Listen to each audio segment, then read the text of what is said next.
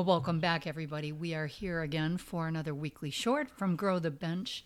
This week's guest is Neal Glatt. I'm Leslie Boomer, and we are here to talk to you about burnout. Um, what do you have to say about that, Neal? Something I'm, I'm not real It- familiar. If there's with. one, if there's one thing I'll say about burnout, it's that burnout is a real thing. It's not some excuse that some people give for not doing work. It's it's so it's such a real thing that the World Health Organization has a formal definition for it. Okay, so I, of course, I read the blog, and I read that, and I was really surprised. Yeah. So, so say more.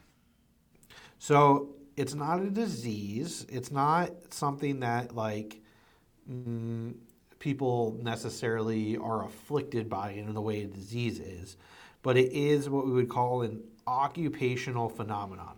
Mm-hmm. So meaning it's something that we've observed many many people in the workplace having, and basically when there's so much stress at work that hasn't been successfully managed, then people feel depleted and exhausted.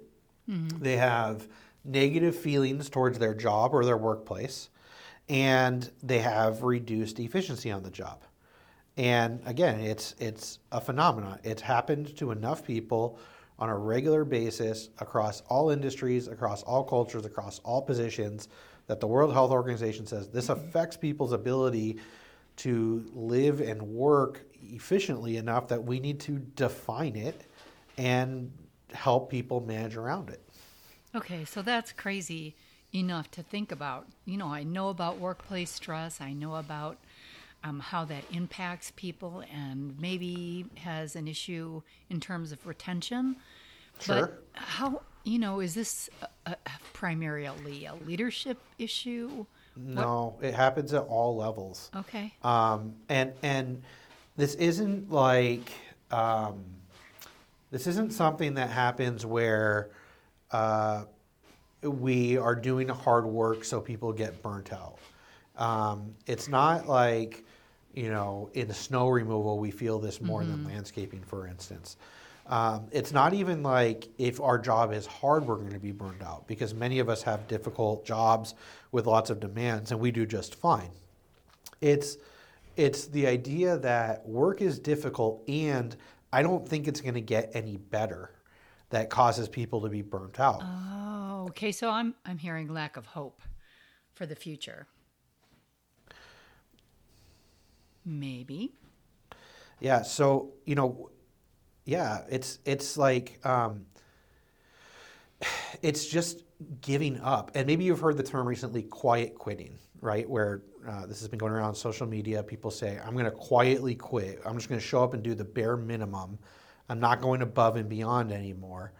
And so it's really related to engagement. It's it's this idea man. that I'm just going to collect my paycheck and, and do the bare minimum to not get fired. And and I would say that people who are burned out are the ones who are feeling in that camp. But also, burnout is not this thing that you suffer from forever. Burnout can be a day to day situation, actually. And so 70%, 76% of workers say that they feel burnt out at least sometimes. And, um, you know, I felt this before. You probably have too. Just there's a season where it's like, you know what? I'm, I'm have these negative emotions around my job. I'm not being efficient there. And I feel like I'm kind of just frustrated and overwhelmed a little bit. Okay. I mean, sure. I guess we've all gone through periods of time where you mailed it in a little bit. You know, you just did did what you had to do. However, that's so ungratifying long term. Yeah. What it what is it that people do when they get to that space where they're like, yeah. Well, y- you know, at that point, they're probably going to think about finding another job when it, uh-huh. when it happens long enough, right? yeah. But really, the question we need to ask is, you know, I, I, eventually, if work sucks enough, people will quit. Like we know that, right? So, burnout or otherwise, the real question to ask is, why do people feel burnout in the first place, and what can we as managers do? Yeah.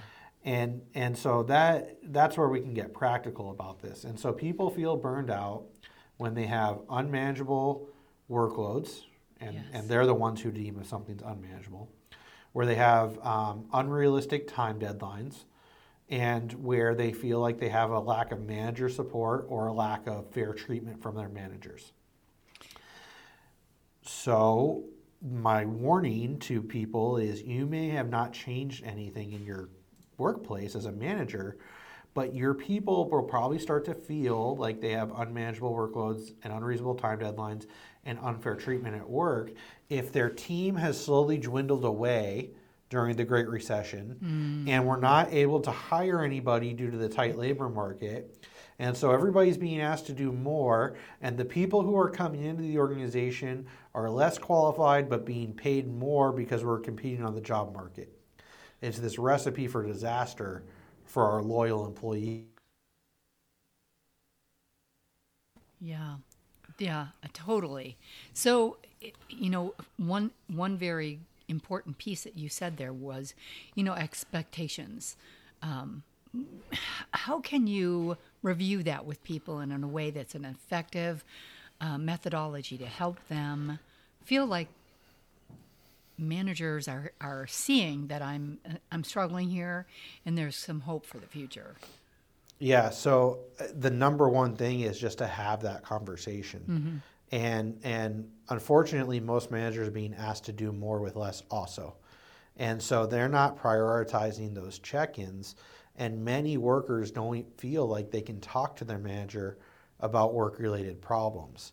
Um, I would recommend if it's the first time in a while, schedule a lunch with each of your direct reports Yeah. where you can sit down and really just talk about how they're doing on the job and out the job and how they feel about workplace stress in general.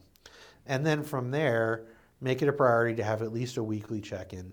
You know, I like an hour because it gives plenty of time, but maybe it's only 15 minutes where you can hear people's issues, give them a little space to vent, and where there's an opportunity for a quick win, help them out. Um, I think it's less about what do we need to do and more about how can we make sure people are feeling heard. Yeah, I I love that idea. I mean, it's really that should be part of the the process, the management process from start to finish on an annual basis. Anyway, what I mean, just so that people have expectations set for that, that they know that they're going to be heard at some point. So, I mean, that that could go a long way to really kind of avoiding a lot of this. Yeah, absolutely. And, you know, if you really want to do uh, more for your people, then you can start to push back on customers and, and other issues, right? So uh, I know Phil wrote a great blog a few weeks ago about closing the pool. Yes, just yes, eliminate the service, eliminate the offering, and uh, at some point we need to prioritize our cu- our employees over our customers, and and stop just allowing other people to dictate what's reasonable for your staff if this labor shortage thing is a problem. Because Yeah. if we don't, uh, we're like, like I said, the issue is not how do we get enough people to do everything we have to do. The issue becomes how do we protect the well-being of the people we have so that they're not burnt out and they continue to stick around and do great work. Yeah, that sounds like it- makes a lot of sense. I mean, this is basic management training, but um, just realizing that we're facing something a little bit new here with this kind of ongoing labor shortage. COVID changed the work world. I think we all know that. And it, things are just not the same right now.